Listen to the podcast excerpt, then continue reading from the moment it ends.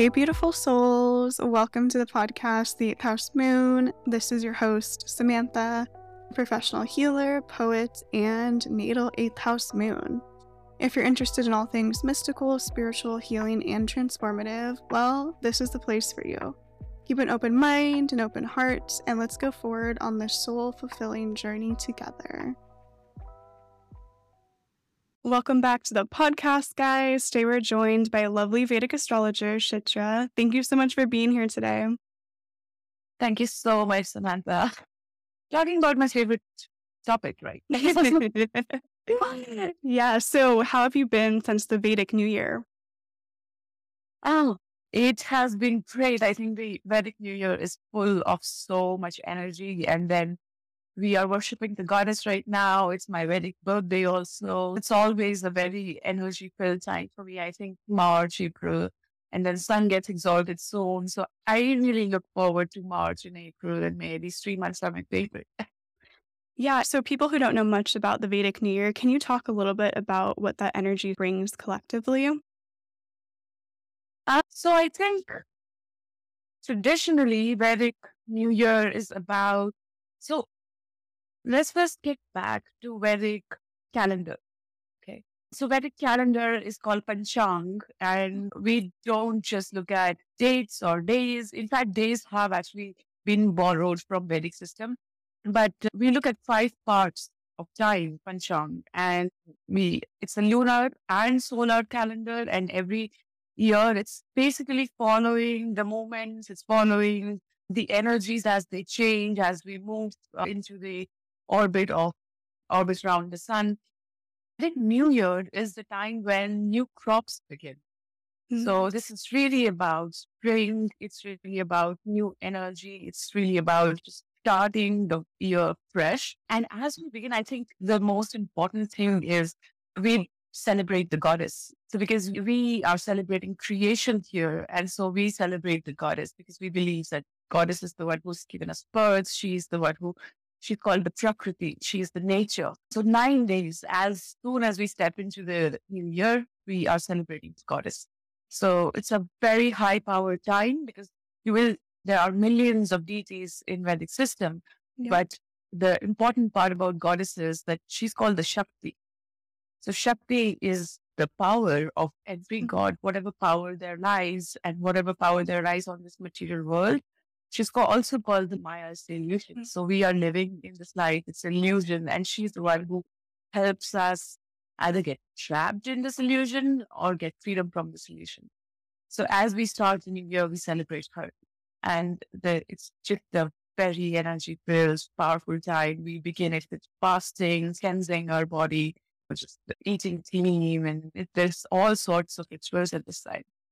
Yeah, so it sounds like it's a very like fertile time period where things are just being birthed and it's new energies. Right. And it's interesting too, because traditionally we think of the new year as January. And I feel like you actually don't really feel it shift until this time period. Definitely, because that's what I was telling you about Vedic birthday also. So you celebrate your birthday on a certain date, but when you talk about Vedic birthday, that day has the exact combination as the day you were born on. So the energy is the mm. day. Your new year is that day. And similarly, all the other things also. What really matters is if you are in the universe at that point. I think a very beautiful thing about Vedic system and astrology is that we don't give ourselves so much importance. we are just a part of this huge universe. Mm-hmm. And there's this saying called Yat Pindam Tat from Brahmandam means as this body, as the universe. So we believe that we are just the universe is a huge body and there are patterns which are being replicated. So it's very important for us that we recognize where we are in the system and recognize that we are as an energy, like if you start seeing everything with an energy, you lie as a particle in this huge mm-hmm. scheme. And so I'm an engineer, a little bit of a background. Like I'm an engineer. I have a mm-hmm. master's degree in science and I I work with big corporations. And as someone who has a very strong science background, you have to recognize energy. You have to mm-hmm. recognize part- particles. Like everything today is based on energy.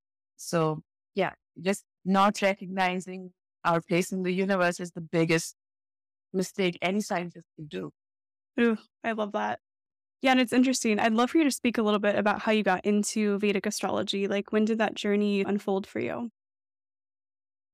For me, I think it was, I was born into it. I had a feeling. I had a feeling you were.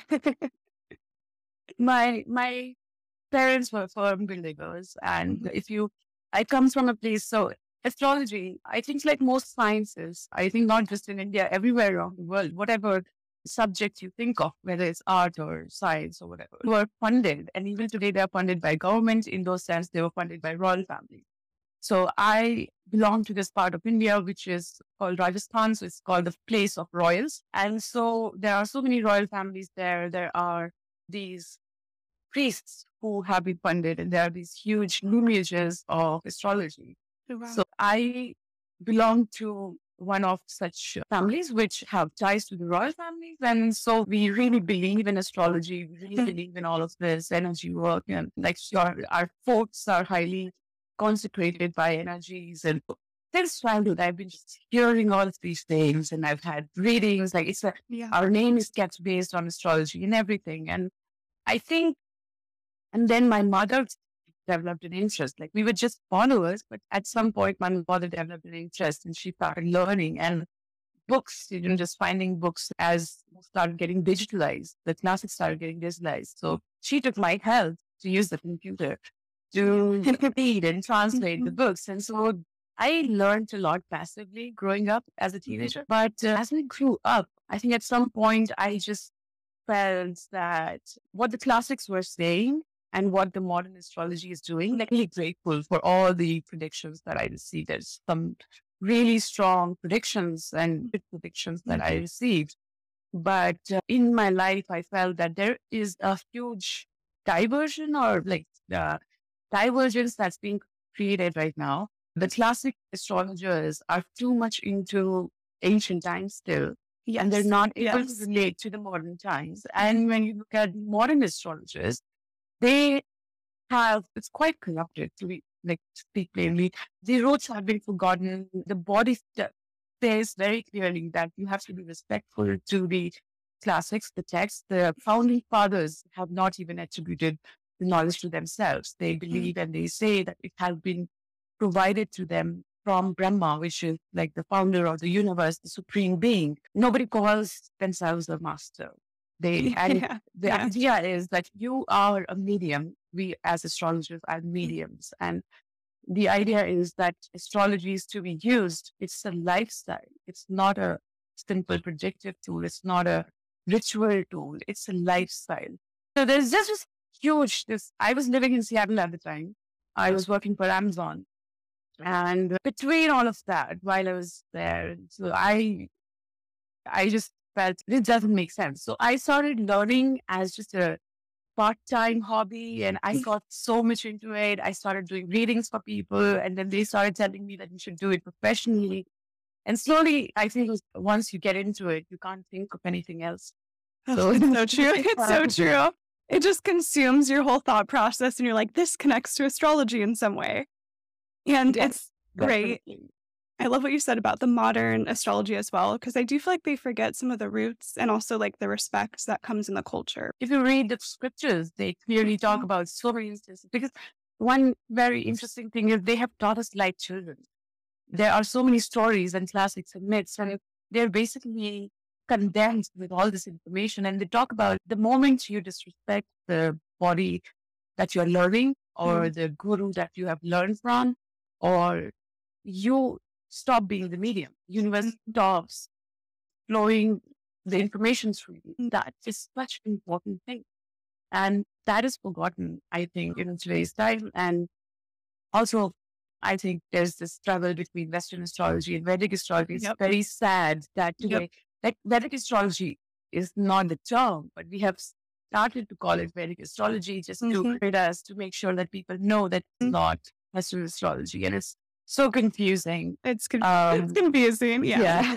And in terms of, so you do have this sort of like scientific mind as well, too, which I love that you're mm-hmm. doing engineer stuff. And so when it comes to the astronomy, right, of sidereal astrology, it's more in alignment with where the stars are currently at. So could you speak a little Yes. bit about the difference in terms of the astronomy astronomy of sidereal versus tropical as well? I think the main difference is the Ayanamsha, which means the corrections. It's not, there is a rhythm of how the planets are moving. Every few centuries or so, the planets, the stars also move. They just seem to move much slower. And in Vedic astrology, we have found corrections in the formula. Mm-hmm. So, like you call, if you are doing data science, you would call that an error margin or some variables. And we have introduced that into the formula. And because of that, Vedic astrology corresponds much more accurately to the actual positions of planets and stars and constellations in the universe. That is the main difference. And that's why I think, for example, right now, everyone was raving about the Aries season, but actually, it's mm-hmm. not No. Aries season right now. But Yeah. Uh, it's frustrating, but then fine. I know it's there's a certain point when people I just feel like people can't let go of what they've known their whole life. And so a lot of people in the western world, they want to hold on to what they've understood about astrology and it's Right. it's an ego death almost going into Vedic and they're like, "Oh, it's I'm a whole different person based on my chart." And it's hard for them. And I, I think one thing that West is really good at, and I have mm-hmm. to appreciate them at, is they know how to commoditize a thing. So when you pack anything a certain way, when you put some labels onto it and you put it Mhm. in a shelf, it's much easier to pick up, right? Yep. Rather than going into the forest and searching for a word or something. So that's the difference between that's what's happening with Vedic and this. I don't blame anyone, but I do think that we need to do a better job as Vedic Yeah. astrologers. We need to do a better job. Yes.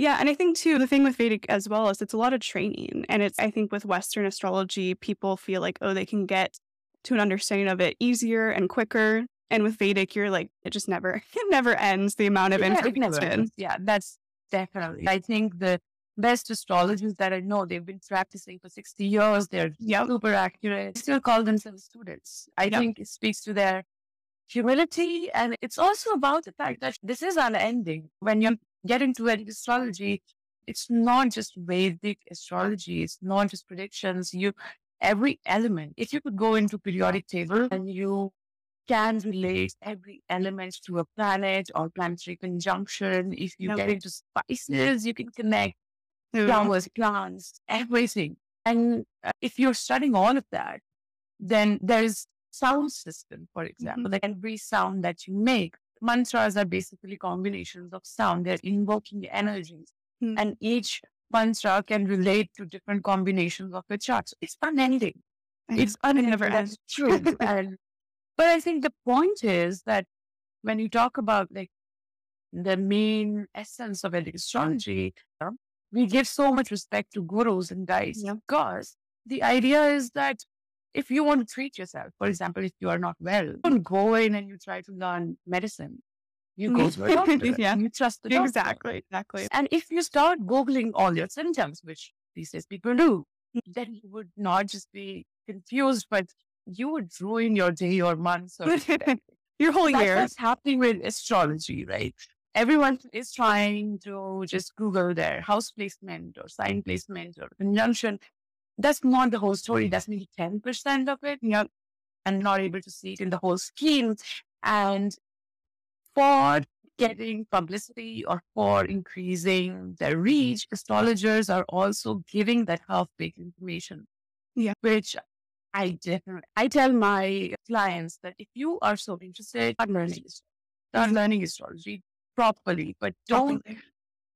I want you to use astrology and feel empowered, not as Yes.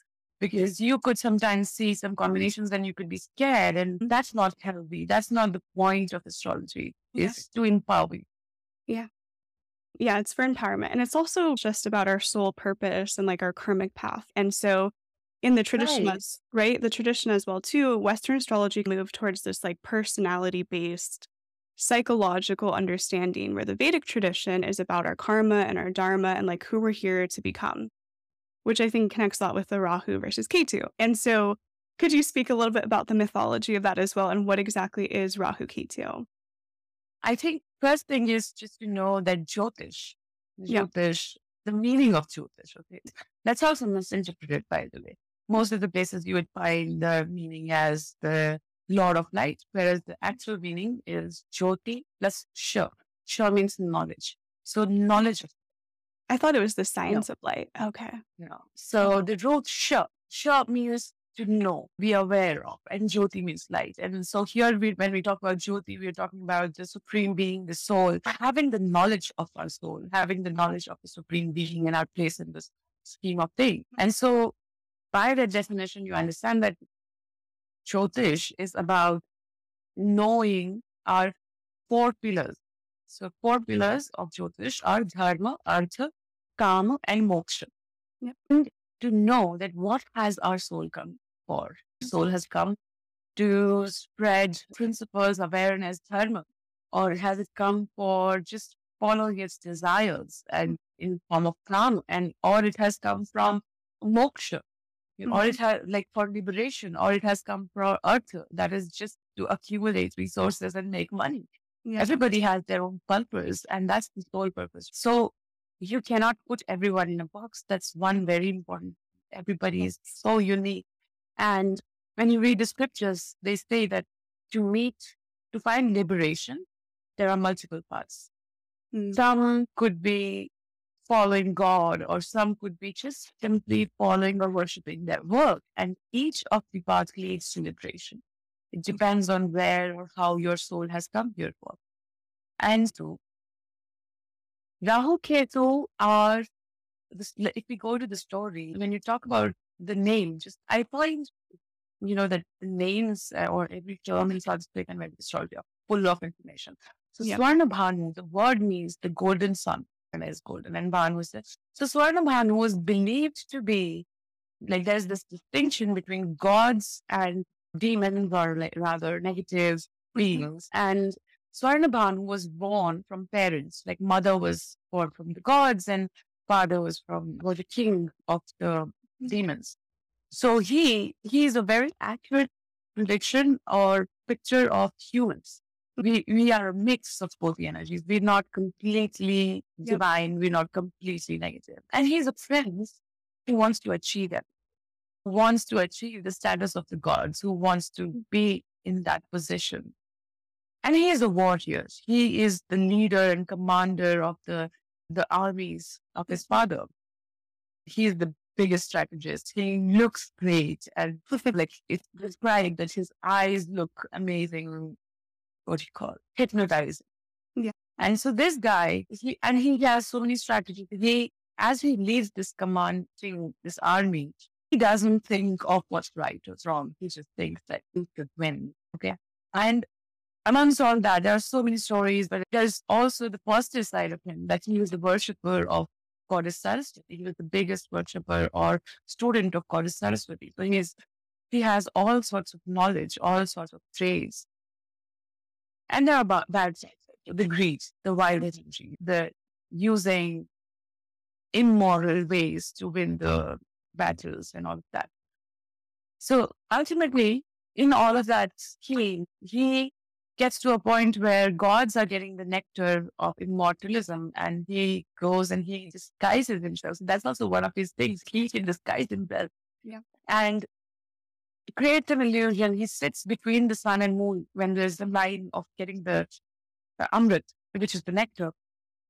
And he gets identified by sun and moon, but just as he is drinking Amrit.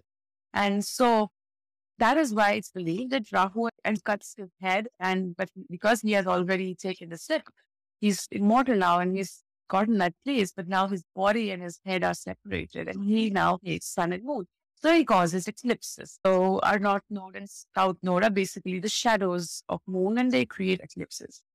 So this is the mythology, and the greater idea is that there is this I think there is more of this human side that humans have both these sides. When we talk about Rahu, the North Node, it is said to be the planet that keeps us stuck in the cycle of birth and rebirth because it hmm. gives you all the desires, it gives you all the wants, mm-hmm. constant hunger.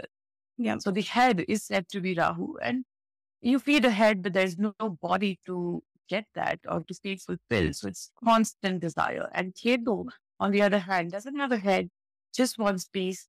So follows gurus, follows whatever comes with it. And what is looking for is peace. And what is looking for is to cut you off. It's the body of a commander, mind you. So it holds the sword and it cuts you off. And the purpose, reason why it cuts you off is because it wants to rest. It wants to get you liberation from the cycle of birth and rebirth. Yep. And unless you get on that path, you constantly feel a void. Wherever your Ketu sits in your chart, yes. those areas, you constantly feel this void. You, whenever the dasha will run, you will feel detached with things around you. Mostly, I've seen people who are running Ketu dashas, Ketu periods, they get into spirituality. Yeah. They start chanting. Yeah. They because they are searching for something which is Mhm. higher. They are searching for that peace. And Rahu, on the other hand, brings great, brings passions, brings hunger. And these people can, it depends. So again, because this is, energies can go both ways. And as I said, this is just one part of the picture. Yeah. If your Rahu is well placed, you could be following something very strong, could Mhm. be very courageous. You could be working for women empowerment. It's a wild energy. So you could be working as this comedian or a strategist who comes off with amazing innovations or amazing scientific innovations. And you could be doing something to further the goodness in this world. Yeah. And if it's negatively placed, you could be just chasing materials. You could be chasing Yep. money. You could be chasing fame. And Rahu also relates with photographs because it creates illusions. Yeah. Uh, you could be just obsessed with how you look, how your image is, and all of that.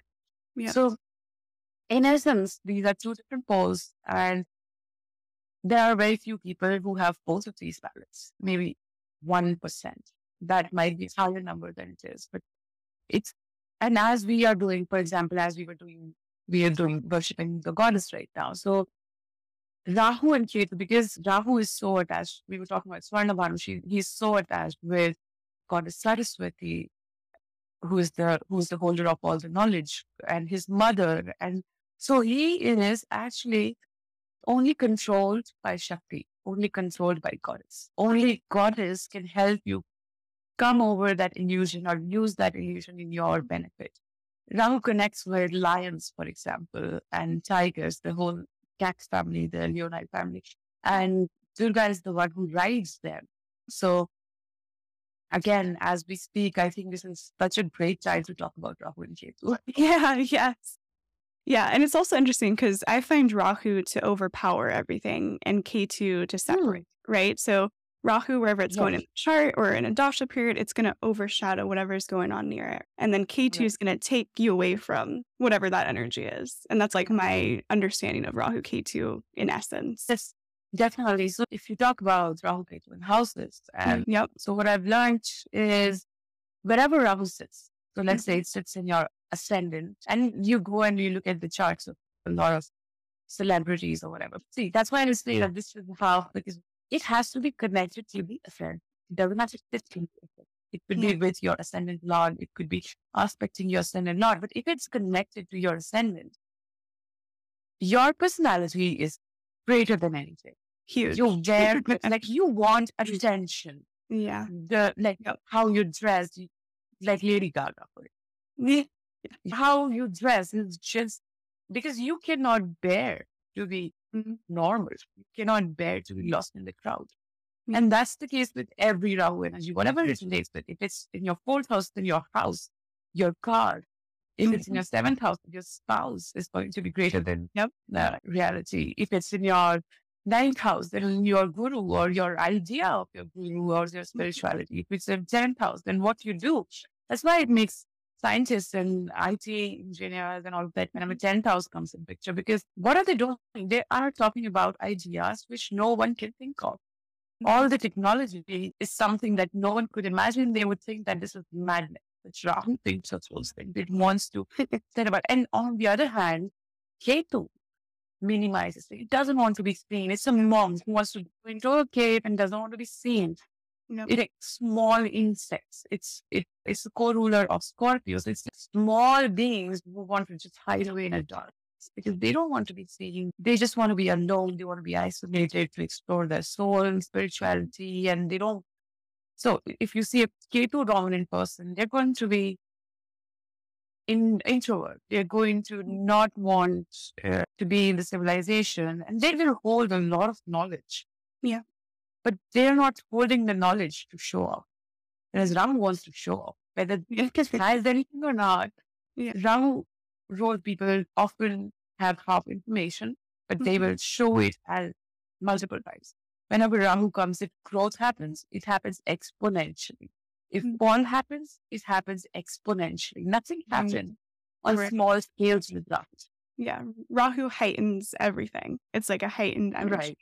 And I think in the Yeah. dashas too, like Rahu dashas, a lot of people feel like if it's well placed, they get kind of everything they think that they want money, success, all those things. But they Yeah. always feel like the spiritual is missing a little bit from their life. Yes. And even if they are, what I have noticed is that even if they are following spirituality, it's with ulterior motives, Yeah. right? Because Rahu is material. Mm. Rahu doesn't want you to get out of a lot of people who practice Tantra. They will have a strong Rahu because Tantra is basically a way of getting what you want to get. I love that. Very fine. And when you are practicing, see, when we're talking about astrology or more sattvic practices, more sort of practices, like if you think about monks, they choose to live a life of hardship, or they choose, if they cannot bear it, they will choose as much as they can because we want to get rid of our karma. We want to pay off our debts. We want to not run away from the hardships. We just want to make sure that we are able to fulfill our other responsibilities. Like if I'm a yeah, grihastha, meaning I have a family and a householder. I just want to make sure that I can provide for my family and everything. If my chart shows that I have to pay somewhere, I will pay as long as I, I can also just live my life. And that's fine for me. Because for me, the main goal is not to get what I want to get because I know that my goal is to get out of this cycle. Yeah. Yeah. What's the point of collecting millions of dollars unless I have some other motive, unless I want to provide to society, or unless I want to help this community get up, or unless I want to do something with it? I have a goal. Personally, for my soul, it doesn't really matter. Yeah. Whereas Rahu, or when you're doing some very strong energetic practices, which are to get things, then you are not clearing your karma. In fact, it's like a it's a simple bank transaction. You are taking a huge loan from the universe, and you have to think how you will pay it back. Right? Yeah, I think Rahu led people can also follow spirituality, but it's very much. If you will look at nakshatras, look at Rahu nakshatras. Yep. These will everyone is about what you want to get, or Yep. there's a little bit of trickery there. There's a little bit of illusion there, and Ketu that nakshatras are, are very free. They don't detach attach to anything, and sometimes it's negative also. But the main point is because you are that you don't belong Yeah. here. Yeah, and I think what astrology helps us do is get out of those karmic cycles and figure out like Yes. how we can basically not come back here and not reincarnate. So I'd love for you to go through the houses of Rahu versus Ketu through for the audience. I know that everyone's super interested, and I'd love that for the audience. All right. So before we start, I just want to make sure that people understand as we talk about Rahu Ketu or any planets and houses, not the complete picture. Yep. It will really depend on which sign it is in, Mhm. which nakshatra it is in. And then especially Rahu. All the planets depend on the energy of their dispositors, but Rahu and Ketu follow their dispositors. So if their dispositors are strongly placed, they will perform better. If their dispositors are not strongly placed, then it will be a problem. Yep. So that being said, I think we've already discussed, for example, ascendant versus Mhm. seventh house. Yep. Larger than life personality. And if it is positively placed, these people can be hugely successful in professions such as of science, politics, of even corporate, fashion, where you require a lot of creativity, strategy, where you're not afraid to stand out and you want to live a life which is just large and you want to get attention everywhere. And there could be attention seekers, yes. if it is in water signs, Rahu in water signs is tricky because Rahu is a volatile energy. Yep. When you scientifically speaking, I like to relate everything with elements and also when you talk about Rahu, it's nuclear energy. Yeah. So there are the placement really matters. So that is Rahu in ascendant. I always say that you have to be wary of people who have Rahu in ascendant because they are strong personalities. Yeah. And you have to see where this Rahu is taking. Like they could be the next leader, the next prime minister, or they could be somebody who is just a complete depending on how the energy is. So you have to be mindful of that. On the other hand, seventh house Ketu. Seventh house Ketu, detachment from partnerships, detachments from social situations. Very difficult to find peace in relationships. Now, one very interesting thing about Ketu is person keeps backups Mm. wherever Ketu is. Mm. because you're never satisfied. You never feel completely attached to one thing. And you feel that maybe I'm not feeling attached. And so this might end anytime. So they Mm. keep backup.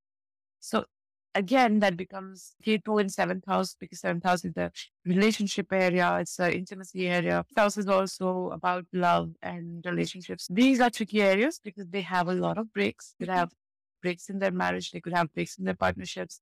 And somewhere in their heart, even if they are not really in a relationship with someone else, but in their mind, they are always ready to leave Yeah. because they're never completely attached.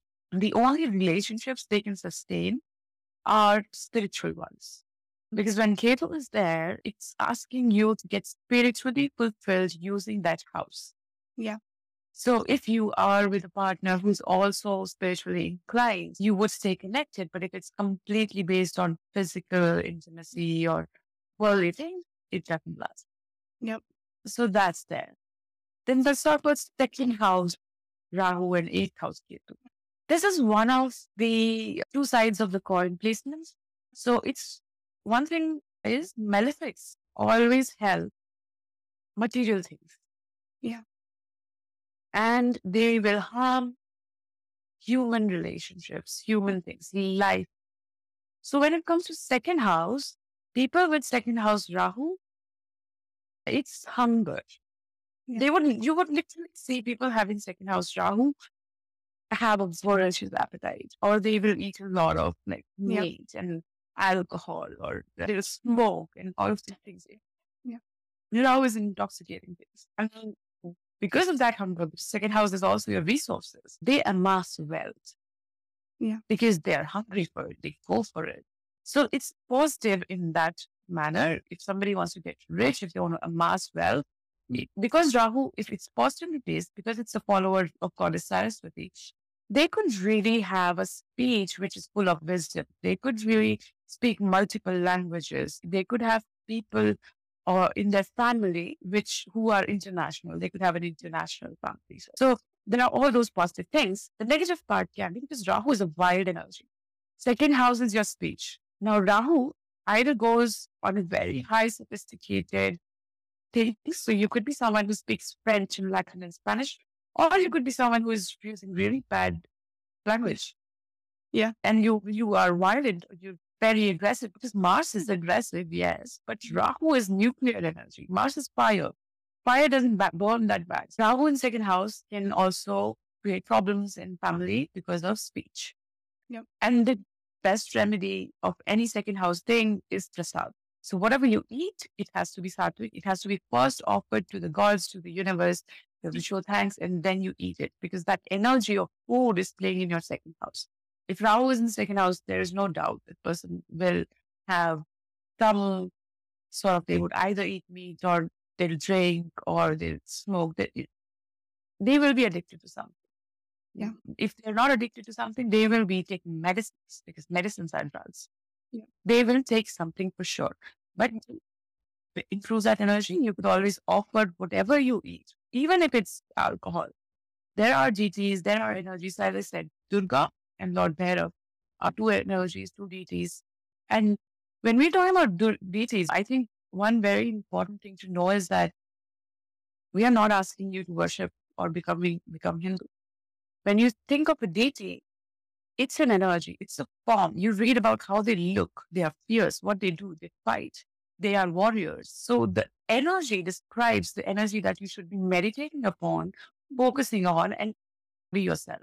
So deities are basically just different descriptions of different energy. Then comes eighth house Ketu. Now, eighth house is the house of all the secrets. Yep. It's the house of ancestors. Anyone who has ancestral souls who have not completely transcended to the next levels, they will have planets in eighth house. Interesting. And these are whatever energy is there that is still missing or that's that needs to be explored in your lineage. So if somebody has Jupiter, then some wisdom, some religious things have to be explored. If you have moon, it's related to food and depending on whatever is there. So Ketu there really shows that there are souls which have not, because Ketu talks about moksha and they are looking for liberation. So person having eighth house, they are very much connected to their ancestors. They are, they can have visions. They have huge intuition. Eighth house has all the secrets of universe. Eighth house also talks about your lower body, intimate areas. So Ketu there, or if we go to Rahu there, they will talk of some specific health issues also. So this, these are like eighth house has to be treated carefully. Then comes third house. Third house and ninth house. Now, this is the best placement of Rahu and Ketu. Yep. Because third house is your arms. Third house is how you communicate. Third house is how you fight. Third house is your efforts. And Rahu, being the wild energy that it is, it's like holding a huge weapon in your arms, like holding a huge body of knowledge. It's like holding the biggest supercomputer in your, it's also subconscious mind. So your mind works brilliantly if you have third house Rahu. Yep. So third house Rahu is the one of the best placements. And uh, again, of course, this will go in both ways. So if it is going well, then all of these things. If it's not going well, then these people can be rash drivers. This, they can fight very quickly. They would get very quickly triggered. So third house is that. Third house also talks about your siblings. So it tells something about how your siblings are going to be, as I said, Rahu and Ketu harm the life signification. So when Rahu is everywhere, let's say you are you are a girl child, and so third house is your younger sibling. Next child is not going to be a girl. If a girl cannot survive. If a girl is born, she will not survive. That's the classic dictum. You let me know if that works. But in my experience, that has mm-hmm. ninth house, Ketu. Now, Ketu, as I said, it's Ketu is related to dogs. Rahu is related to cats. Like a dog follows its master. Ketu follows whatever planet it's with, whatever energy it's with. So when we talk about ninth house as a spiritual energy, ninth house is that of the love, destiny, guru, principles. So ninth house Ketu means that person has a soul connection with spirituality. Yep. They have a soul connection with spirituality. And at the same time, they constantly feel like there's a discontent regarding spirituality. They want more. They keep learning more. And if they find a guru, so people who have Jupiter aspecting or Jupiter sitting with Ketu in ninth house, it's called Matsya Yoga. Matsya Yoga talks of there's a whole story about how a fish was born in the Lord Vishnu took form of a fish in a small fish, and then he kept growing and became a blue whale. It talks about basically the large body of knowledge that is there in the universe. And it keeps growing. You could keep putting it in a vessel, it will keep growing. So that's ninth house Ketu is a beautiful placement to have. And the only thing is they should trust their gurus because they if they start keeping backups here too and they don't trust their gurus, I think it's for both Rahu or Ketu in the ninth house. If you don't trust or if you have greed around your gurus, then it's like creating a barrier. A very interesting thing about one of the belief system is that if the first knowledge that was passed, it was not passed by words. It was not passed by lesson. Lord Shiv himself sat and he just looked at his disciple. So the just being in the mind of your guru, just, just being in the sight of your guru brings light. It's because all of us are connected to the universe. It just needs to be triggered. And so our gurus, our guides are triggers. They're not teaching us anything new. And we have to respect them for that. They're lighting that fire. Yeah. Then comes fourth house and 10th house Ketu. Now, this is again fourth house, Rahu. Now, fourth house is the place of contentment and satisfaction. It's your home where you go to relax, where you go And to this find is- peace. By the way, this is my placement. So, Rahu being in fourth house, there's a lack of peace. There's a lack of satisfaction. It's difficult because you're constantly looking for something.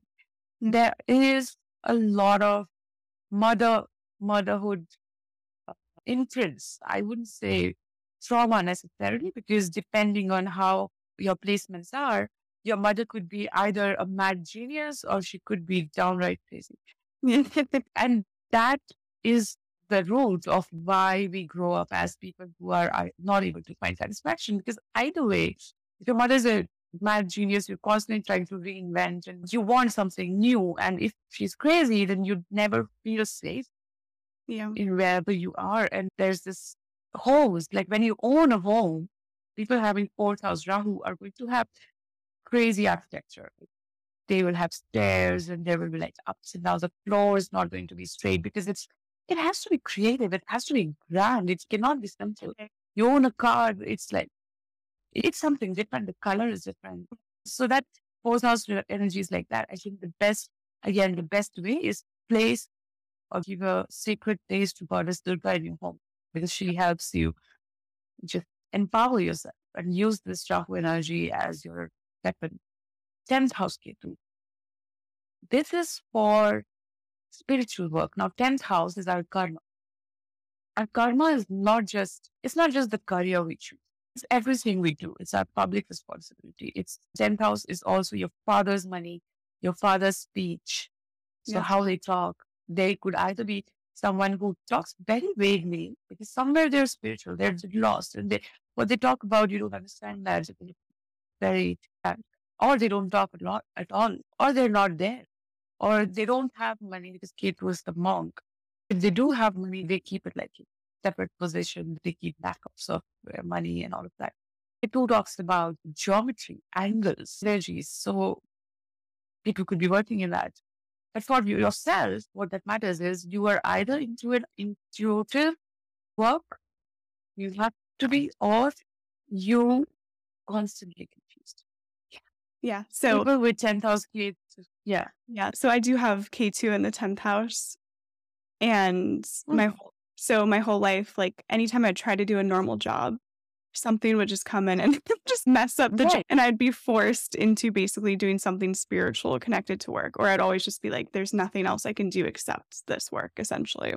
Exactly. As I said, Ketu wants you to go towards spirituality. So it cuts you off. If you're doing anything else, it will cut you off. Yeah. If so, that's natural. That's normal. Another thing about Ketu is you cannot chase. Yeah. So people having 10,000 Ketu, my advice would be not chase the career. Yep. Do not chase the profession. Do not even make goals. No. Do what fulfills your soul.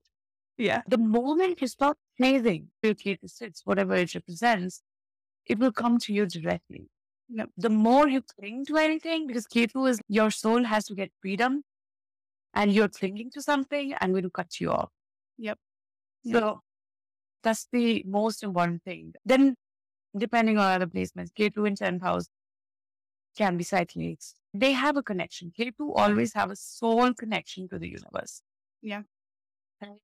Fifth and 11th house. Now, fifth and 11th house is very interesting. Fifth house is how you deal with public. Fifth house is the accumulated good karma from past life.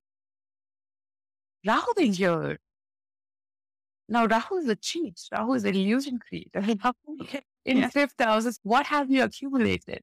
People will create illusions for public. Yeah. Okay, so they could be people like filmmakers, they could be great photographers, or they could be people who are obsessed with power. Fifth house is power too. Power- Fifth house is position, authority. This is the place of sun. So they could be so obsessed. They could be like politicians who will tell lies or who will not even be afraid of forging things. And so it can go both ways. Yeah. We There could be might an influence that. There could be like an element of deception in terms of what they're showing to the world. Yes, because fifth house is show off and wants to show off. So they constantly want to do that. And in relationships. So the fifth house is your interest, love interest. Seventh house is more deeper mm-hmm. relationship. In love interest also, you could see that they are, they have some grand ideas of who they want to be with and they, they cannot be completely reliable. Rahu and Ketu are also, one of the symbolisms is a snake. Yeah. So like snake sheds their skin, Ketu, wherever they sit, it's like that. So one has to be careful. People with fifth house Rahu. Now, see, if you if it relates to the ascendant, it's themselves who are cheating. It doesn't relate to the ascendant, they could be treated by other people. Yep. So we have to, I think that's also one of the things we have to see that there could be positive or negative things. Mm-hmm.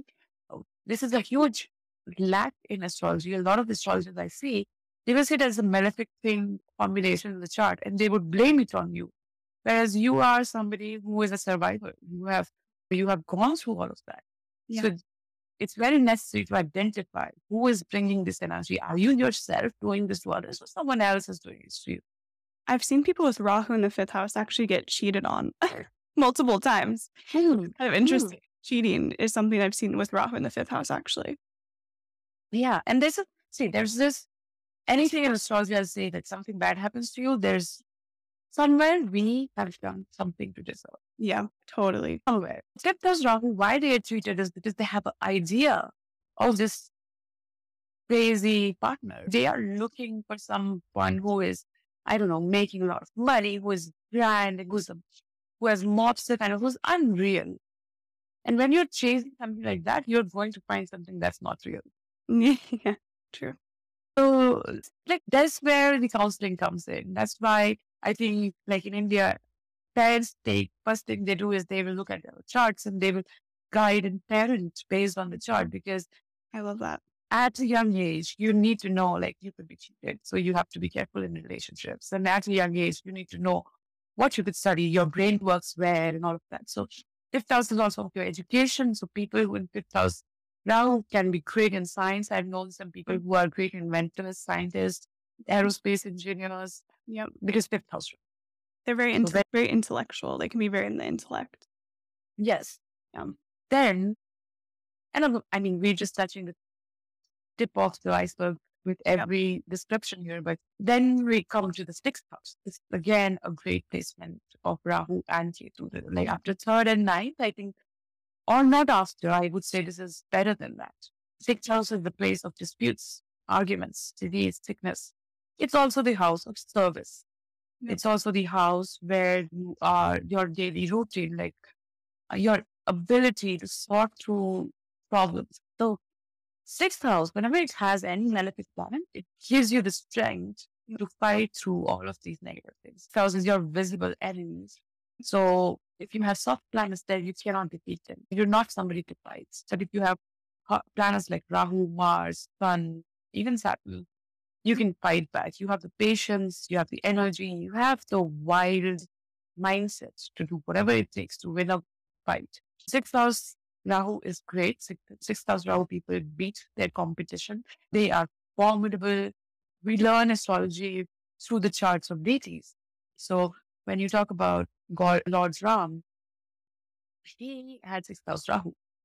Mm. And his enemy was Ravan, who had 10 heads and who ruled a kingdom, a golden kingdom, and he was the most powerful. He was blessed to never be defeated unless it was a specific weapon.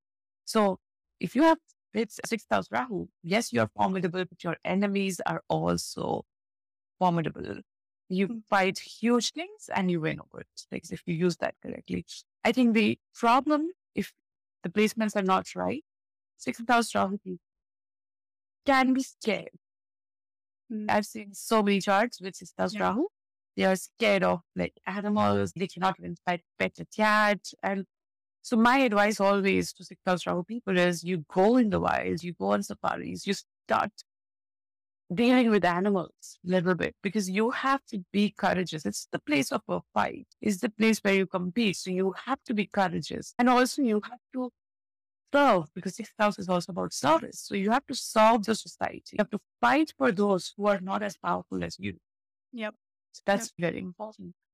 Then comes, and then 6,000, as I said, 6,000 also The sixth house is animals that you can pet, tamed animals. Twelfth house are wild animals. When Rahu is there in sixth house, you are supposed to tame your demons. You are supposed to tame wildest creatures.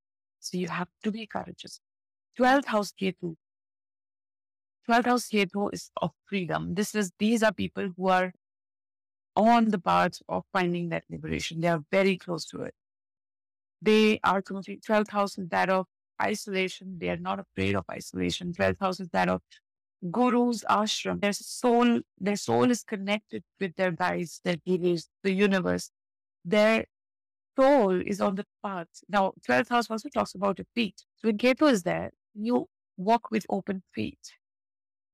That you that's connected to the universe. So 12th house Ketu is a positive one. You don't cling to anyone. 12th house is your expenses versus your donation. So what happens is people who donate, they do not have unwanted expenses. People who do not donate, they will have unwanted expenses because the same house shows both of that. So you could be like getting sick, going to the hospital, or something comes up and you lose all your money because your 12th house is not balanced. And you just, because universe wants you to give back. You're not giving it gracefully, so it takes from you. And Ketu is there. You're very open handed. You're not attached to anything. You give like a monk, right? You, Yep. or a dog. Like they have a little bit of food. They have only gotten it by someone's charity and they will share that too. And they're not scared because they know that the universe provides for them. Yep. So that's what 12 house. It's a beautiful combination to have. It's yeah, there's they're so spiritual by nature. But with that Ketu too, I've Yes. noticed sometimes they feel like they can never get enough spiritual knowledge. They want to just keep going and keep going into the spiritual. Yeah. I think at the end of the day, wherever Ketu sits, you have to, yes, you are spiritual and you follow, but at the same time, endlessness or infinity is an energy that you need to understand that you cannot trace the end of infinity. Mm. So that's very important for people who are Ketu led because you do it like you live every life. You take every breath because it's your dharma. You do it. This life has been given to you. But you cannot count it or you cannot cling to it or something that should happen naturally, effortlessly. That's the same thing with Ketu. Everything. Your wisdom should flow effortlessly. Your life is, you're connected. Yeah. So you cannot be greedy about it. You cannot chase. As you move, you connect with every energy and you learn and you give it back. It's just a part. Like if there's a river, you're one drop in the river. Your job is just to flow with the river. The job is not to know every drop of the river. Right. Uh, then seventh house Rahu and ascendant. Again, very spiritual. They could be either very spiritual or very lost. Yeah. Because when Ketu is there, one thing is Ketu follows breaks, discontinue. So you cannot, you don't have a consistency in everything. Ketu keeps breaking you off with things. You want, it's a very introverted, like you are yourself, you want to be with yourself. You're either very spiritual, you're either very intuitive, or you're just people who keep forgetting things. Yeah. They lock the door or not, or so that's Ketu energy playing in the ascendant. It will give you marks. Ketu gives you cuts wherever you go. So when it's on the ascendant, it gives you cuts on your face or your head, especially the upper forehead or head. Personality wise, also, they are not so sure of their because Yeah. Ketu cannot really attach to something. So they they don't have a self identity because Ketu is abstract. So like they are whatever that comes, or they are energy, and they. I think Ketu energy in ascendant, especially, is hermit Hmm. and tarot. On the other hand, seventh house Rahu. So another this becomes another reason of they are they could be chasing because whenever there's one seven axis, the seventh house compensates for first house. So we the seventh house is the Shakti and the first house is the Shiva. So when person is unsatisfied or they feel disconnected, they look at seventh house. They look for try to find a partner, try to find somebody who fulfills them. So this becomes a desire, a chase, a passion. And then again, constantly they keep meeting people who are too much for them. Yep.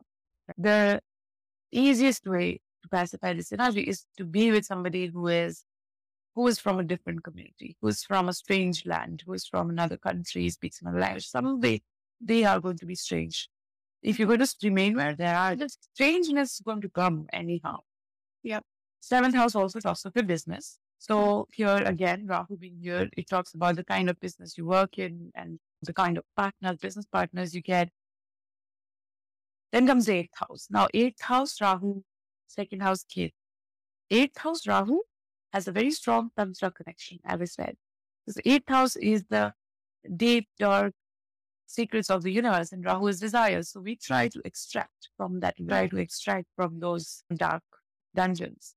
So that becomes a very strong now.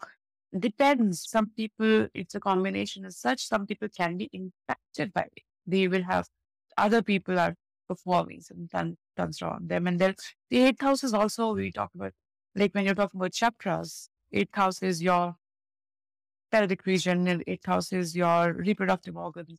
Eighth house, the secret treasures, the hidden, hidden the, whatever is your secret, whatever you're keeping inside, bottled up. So Rahu in here, a lot of energy Yeah. is being collected here.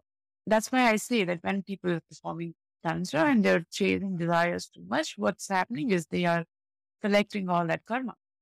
Yeah. So that eighth house Rahu, that also shows again, Rahu is a wild energy, Rahu is a hungry energy, Rahu is unsatisfied. And Rahu wants attention. And eighth house is the place of your souls, your ancestral souls. So there are those souls who want your attention desperately. And if it's not well placed, these souls can bring a lot of eight houses out of transformations. The transformations are huge. They are either they are many manifolds higher or manifolds down. They'll take you like that. If your ancestors are happy, they will just exponentially give you growth, money. You wouldn't even people will think you are a monster because how did you make so much money so quickly? Because Rahu energy is like that. People will see you like that. If it's badly placed, you will lose everything overnight because your ancestors are unhappy. So it's very strongly related to energetic work, ancestral work. You have to make sure ancestors are happy. Yeah. Second house, Ketu, it's your resources, it's your family. You feel detached there. Again, see, who is not connected to their resources? Who is not connected to their family? Everyone is. I think it's very difficult for people to actually be disconnected or detached, like just have that boundary. So Ketu is there. And so people who have second house Ketu, they will have issues in their family. They will have problems in their resources because they cling too much. If they don't cling, if they just believe that the whole world is my family and I'll eat what universe provides me, then everything will be fine. Introverts, they speak less. They don't want to talk too much. When they do talk, they, some other energies are flowing through their speech, what they're saying. It's like, Yes. Then ninth house, ninth house Rahu and Ketu. Now this is interesting. Ninth house or Jupiter, anyway, with Rahu, called Guru Chandal Yoga, Rahu creates illusions. Rahu, ninth house Rahu people have to be mindful of what they preach, what they learn, who they are chasing. Often they are chasing. See, again, I say there's a reason. Just like fifth house, ninth house, often people feel like they have been cheated by their gurus. Yeah. But the reason is because they have gone for a guru who is giving a pomp and show. A Yes. true mystic is not going to do pomp and show. So there has to be that balance, carefulness. They could be Devi worshippers, they could be goddess worshippers because Rahu is that. They could be people who are strictly, their religion is science Mm. because Rahu gives you all of that. So want to, they are scientists. They, even if they follow God, there's a scientific explanation to that. Their spirituality can rise when they go to foreign countries, national waters. Ninth house Rahu is truly a mix of things again. Not the best placement to have. Another thing is because ninth house is your dharma, it's your religion. Ninth house Rahu people will, if you classics, they cheat their religion, but the idea is that your you end up your circumstances are such that you end up changing your religion or following another religion more because you are not satisfied with your own and you find answers somewhere else. It's not na- uh, negative. I've seen people doing so and it actually works for them. If it's Ketu, you're more strongly rooted in your religion, just the energies, just where, because 9,000 the wisdom and principles and luck. So where do you find the guidance from, I think all, everybody has the same guidance, just matters like how you see it. Third house Ketu, again, introverts. they travel to find peace. They their communication has a lot of breaks because uh, Ketu is there. Difficult relationship with siblings. It can be either that they are too close or they are not close at all, siblings, with siblings. When it comes to again, see third house is your skills also.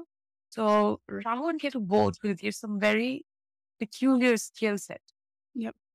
So I know somebody who does in Washington who does amazing healing work and is he reprograms subconscious mind. Wow. And his he has 20 years of practice and it's amazing and has third house Rahu. Well, with Ketu, you uh, have your you are a healer. Your Yeah. hands have that healing power.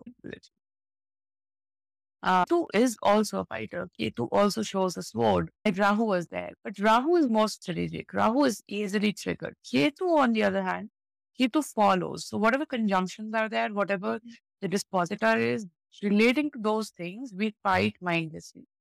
If Ketu is there in the sixth house or this thing. Then comes 10th house, still okay. 10th house Rahu is fine. 10th house Rahu gives you like strategy, innovation, and all of those creative things. Fourth house Ketu is the tricky part. Again, there's this lack of peace, right? So that separation, maybe mother has not been there. If she's been there, she's not been there in spirit. And so that creates a difficult placement. And one thing about both Rahu and Ketu in fourth house is you must change your place. You must change your place. You must change your city because those energies, because it's your homeland, motherland, you have to go away from that. So that's very important. 11th house, Rahu, and 5th house, Ketu. Again, 11th house, materialistic house, house of desires, house of everything you want, income, your networks. So Rahu supports all of that. Rahu helps you make a lot of money, great contacts, great networks, everything. 5th house, Ketu, on the other hand, again, spiritual education. Yeah. It will break off your relationships. It will break off your like fifth house Ketu will have a lot of breaks in education. So again, it's mostly related to spiritual education. It's very important for fifth house Ketu people. Yeah. Twelfth house Rahu and sixth house Ketu not a good placement. Uh, Twelfth house is where you sleep. Twelfth house is your dreams. Twelfth house is isolation. And if Rahu is there, you get bad dreams. You Yeah. have a lot of your expenses are crazy. You're spending on things which are just like big brands for show, for pomp, and all of that. It's it's a very material. It's like just the opposite of Ketu being in twelfth. You are following liberation. Rahu being twelve when you're like you're doing something wrong. The only time this can be good is if you are obsessed with helping the world you're working with, but still there's some. It's not a sign of finding peace. You cannot find peace if you have 12th house. Rahu, you really have to, like, unless you go and live in the jungles. Yeah. 12th house is isolation. Rahu is wild. So you go live in the jungles and that's how maybe you find peace. But there's, you have to deal with those wild animals. Yeah. I feel like Rahu. Sixth house Ketu. Sorry, yeah, you go. No, I was gonna say Rahu in the water, the Moksha energy, it's very like erratic, right? It's just a very up and down. It's hard to find peace. Yeah. Yes. One of my gurus, I've, over the years, I've learned from many gurus, and one of my gurus said that whenever you see Rahu in Cancer Yeah. in any chart, do not even take that reading, run.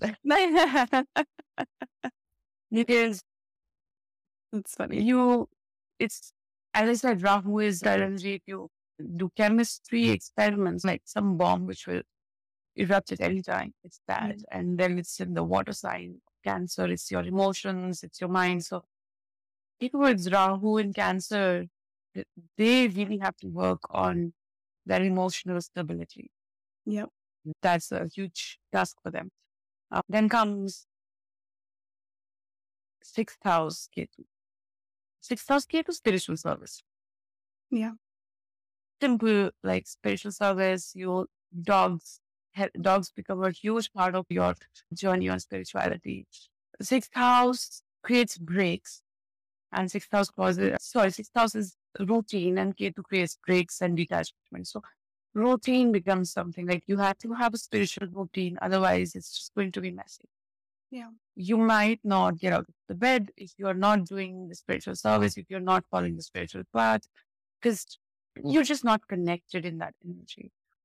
Gives you a bunch of diseases also. I the sixth is the house of diseases. So depending on which planet is there, there will be different kinds of diseases. If that planet is controlled, you won't have it. If that planet is not controlled, you would have it. So that's just given with any sixth house. So yeah, that's Rahu and Ketu in very short. But I think today's world, it's very important to have both of them balanced. Yeah. Unless you, Yeah, I was going to ask that. How do you bring that? Because it's basically like a karmic dance between the two energies, Right. like houses. And so, how can people find that equilibrium or balance between the Rahu Ketu, which is the whole life mission, essentially? I think one thing definitely is mindset.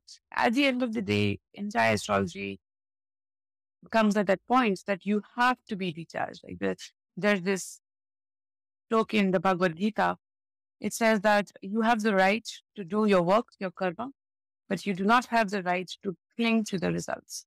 So you should not be doing anything, whether it's spiritual work or whether it's professional work, thinking of, I will only do this if I get this result. Yeah. It's your duty. It's your passion. If you're called to it, it's your karma to work on those things. So where, so whether then it is Rahu or Ketu, it balances both of them because now what you're doing is it has a higher purpose. It's not materialistic. It's not greedy. It's not clingy. That becomes a huge part. If you've heard about Kal Sarpa, Kal Sarpa is when all the planets are on one side of Rahu and Ketu. Yeah, creates a lot of The thing with intensity. Yes, very intense. Every nine years or so, the person will have huge changes in their life out of control. It's a huge storm.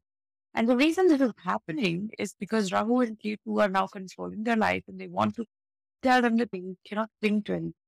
You cannot depend with anything. So this one very important thing, like we talk about manifestation, for example, Rahu and Ketu play a huge role in manifestation, but the idea is not to cling to it. You sow a seed and you let it grow. Yeah. Like I was talking to one of my students the other day and I was telling them that where I live right now, uh, like my husband lives here, he has been provided this accommodation, this area where I live in. 10 or 12 years ago, I was just a student in the city and I had a new job and it's, uh, my apartment was really small and it was really crowded. And I used to take the metro, the train from a station right next to this place. I used to look at this place and I used to think, I would really like to live here. It's so green and so nice. And I was, I went online and I looked for apartments and then I saw that not everybody can get it. It's only for some government officials. And so I- took that and I was like, someday. And then I left. I- don't know if I ever thought about it again, but I remember this. I know that I have planted that seed somewhere. And today when I live here, I think Crazy. universe has listened right. There's a saying that you never know when Saraswati sits on your tongue. Mm. Saraswati is the goddess who writes everything, your destiny. She is the goddess of wisdom. So the idea of manifestation is whenever you're speaking, you speak positive things. You Yeah. speak of possibilities. And you never know when Saraswati is sitting on your tongue. So she might hear any time and it might get fulfilled. And Rahu Ketu is like that. You have to be in that balance where you're chasing things, you're doing those things, but you're also okay if you don't achieve it. And if your Ketu is heavier, because everybody has a very simple experiment is are you dog friendly or are you cat friendly? Mm, If you're cat friendly person, your Rahu is stronger. If you're dog friendly person, your Ketu is stronger. And if you like both, you can coexist with both, both are uh, in a balance. Hmm. So if you're Ketu heavy, um, you will feel detached, strongly detached, but you still have to know that, you know, this role of a mother, of a wife, or of a girlfriend, or as an employee, whatever you're doing, this is a part of your karma. yep. You, your life doesn't depend on it. Eh, Your soul journey doesn't depend on it. You're just doing it because it's a part of the divine balance. It's also a role to be fulfilled. Your soul has come here to experience this also. Your soul has come here to, let's say, experience marriage. Mm. It doesn't, it's not that it's your complete purpose, but yes, it has come here to experience it. So you stay here and you do your duty and you keep it spiritual. You have your own individuality and you don't try to define yourself by something. Like, for example, 10th house Ketu. You don't try to define yourself by your profession. It's one of your karma. One thing that is said is, I've learned that one. yes. When you have mastered something in your past lives, Ketu appears in those areas. Yep. That is why your soul is disconnected because your soul is, I've done this. Yeah. I've done this. I've been here. Why am I doing this again?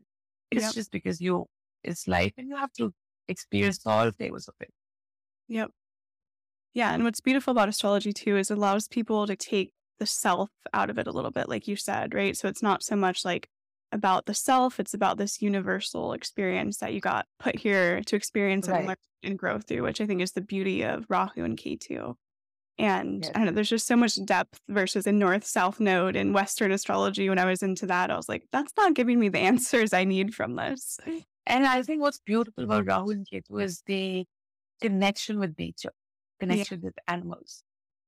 People with strong Rahu Ketu energies connect with animals very strong. And one of the things we believe in is that as you reincarnate, you go through so many lifetimes. Mm, a dog today could be your child or your husband or your mother in your past life. When you think of things from that way, it gives you a different perspective. It connects you to everything. Yeah, it allows you to have more compassion as well too for everything and everyone Yes. around. So, what would you say for people out there who only know Western astrology and kind of want to get into the Vedic system? Any sort of quick tips or advice before we go today? I mean, see, I always say that you must try. Yeah.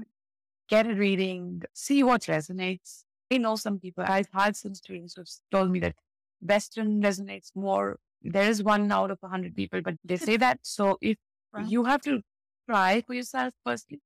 And one thing, definitely, as I said, astrology is just you either you decide that your life has a goal as a professional in relationships, whatever, or a spiritual purpose, and you find a guru or you find a astrologer. And keep this in mind that different astrologers have different energy. Yeah. Someone is, and because every chart shows us, my chart shows something else. Someone's chart shows something else. Someone's going to be really good in gemstones, then someone's going to be really good in guidance. So you have to, uh, it's okay to mm-hmm. shop around with it. But whoever you find to be resonating, whose guidance works, in guidance. I think that's very important. Understand your flaws. I think good things we don't need to know. I think most of us, when we're going to readings, we're trying to find out the good thing, Yeah. which is okay for motivation and confidence. But when good periods are running, when your combinations are good, you will automatically make good decisions. You will meet good people. Everything will fall in place automatically. What where the guidance comes in picture is when bad things are there or when they are approaching and your guide can save you from that. Because Yeah. that's the time where we say that my gut feeling is saying this and I- think this is going to be right. But you know what? You're going to run a debilitated Mercury Dasha and your gut feeling is really going to get you into trouble. And so you have to find someone you can trust and understand all the phases so you can plan accordingly. And, and also, lastly, I think it's a lifestyle. It's not one off remedy. It's not one of thing. It's a lifestyle. So that becomes very important. People who are practitioners dive into it like an ocean way. You swim in an ocean without thinking that you're going to just cross all the oceans. So same way hmm. with Vedic astrology, just very interested, to get into this. I think what I've seen is people who take like my basics course, just with basics, they are able to predict so much, but then they keep coming back to me and they're like, do you know this too? And how did you find this? And, and they want to- me to teach them advanced, but I'm see, everything is advanced. I hmm. can teach you something new every one month or two months because either I have learned or I have intuitively learned something new because Yes. astrology is endless. Yeah. Yeah. So what can be done is you can be initiated into astrology and then you remain in that's the parampara. Astrology in India, like I think Western culture has really made it into certifications or like this oh, kind of. It doesn't happen like that. It happens as lineage. Yep. Your guru is your guru pita. He's your father of like guide. He's your counselor, and you take them as father, and you stay with them. It's a lineage. Yep. You stay in that. You stay connected with them. They learn. You learn. It's a constant thing. And when we pray, when we do our rituals, even before God, even before universe, we remember our guru. That's because the guidance flows through them. So we should never be afraid. And if we are thinking that we must know everything, then I think that's just the wrong place to begin with. Because look at this universe. How can we know everything? No, it's an endless study for sure. It never ends. Right. And it's- a lifestyle. It's like you're going to start seeing everything from this different lens through astrology as well Yes. too.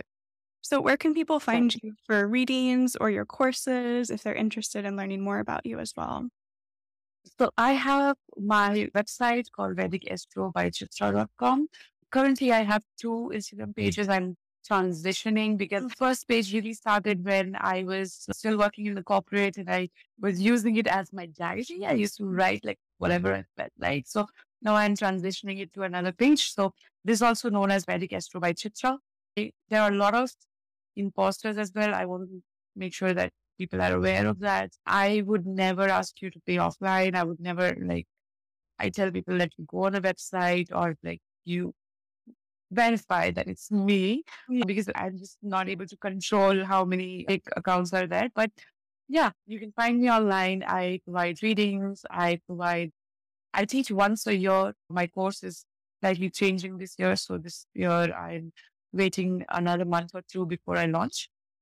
But yeah, I think everyone should try once, and especially, and if you are somebody who believes, for me, it's very important that young people, teenagers, Yep. they, their parents, maybe mm-hmm. not themselves, because they are doing, going and doing readings at 12, I think something's wrong, but their parents should be consulting for them. They should understand what their child is here for so that they can fulfill their potential.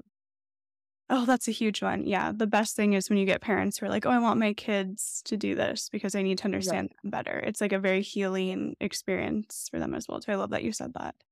Yeah. Thank you so much for being here today. I appreciated this conversation. I know the audience learned so much as well. And I'll definitely be following you for more of your, I think you do some energy updates as well, too. Don't you? Like email updates? Yes. Okay. Yes, I have this program called Align Up, where every single day I send you an email. It's personally written to the email, but I just want to give people a taste of how energies work for them. And I align that with your chart. So that's more of the lifestyle thing that I'm talking about. Because every day I tell you that today this energy is running. Today you could do this.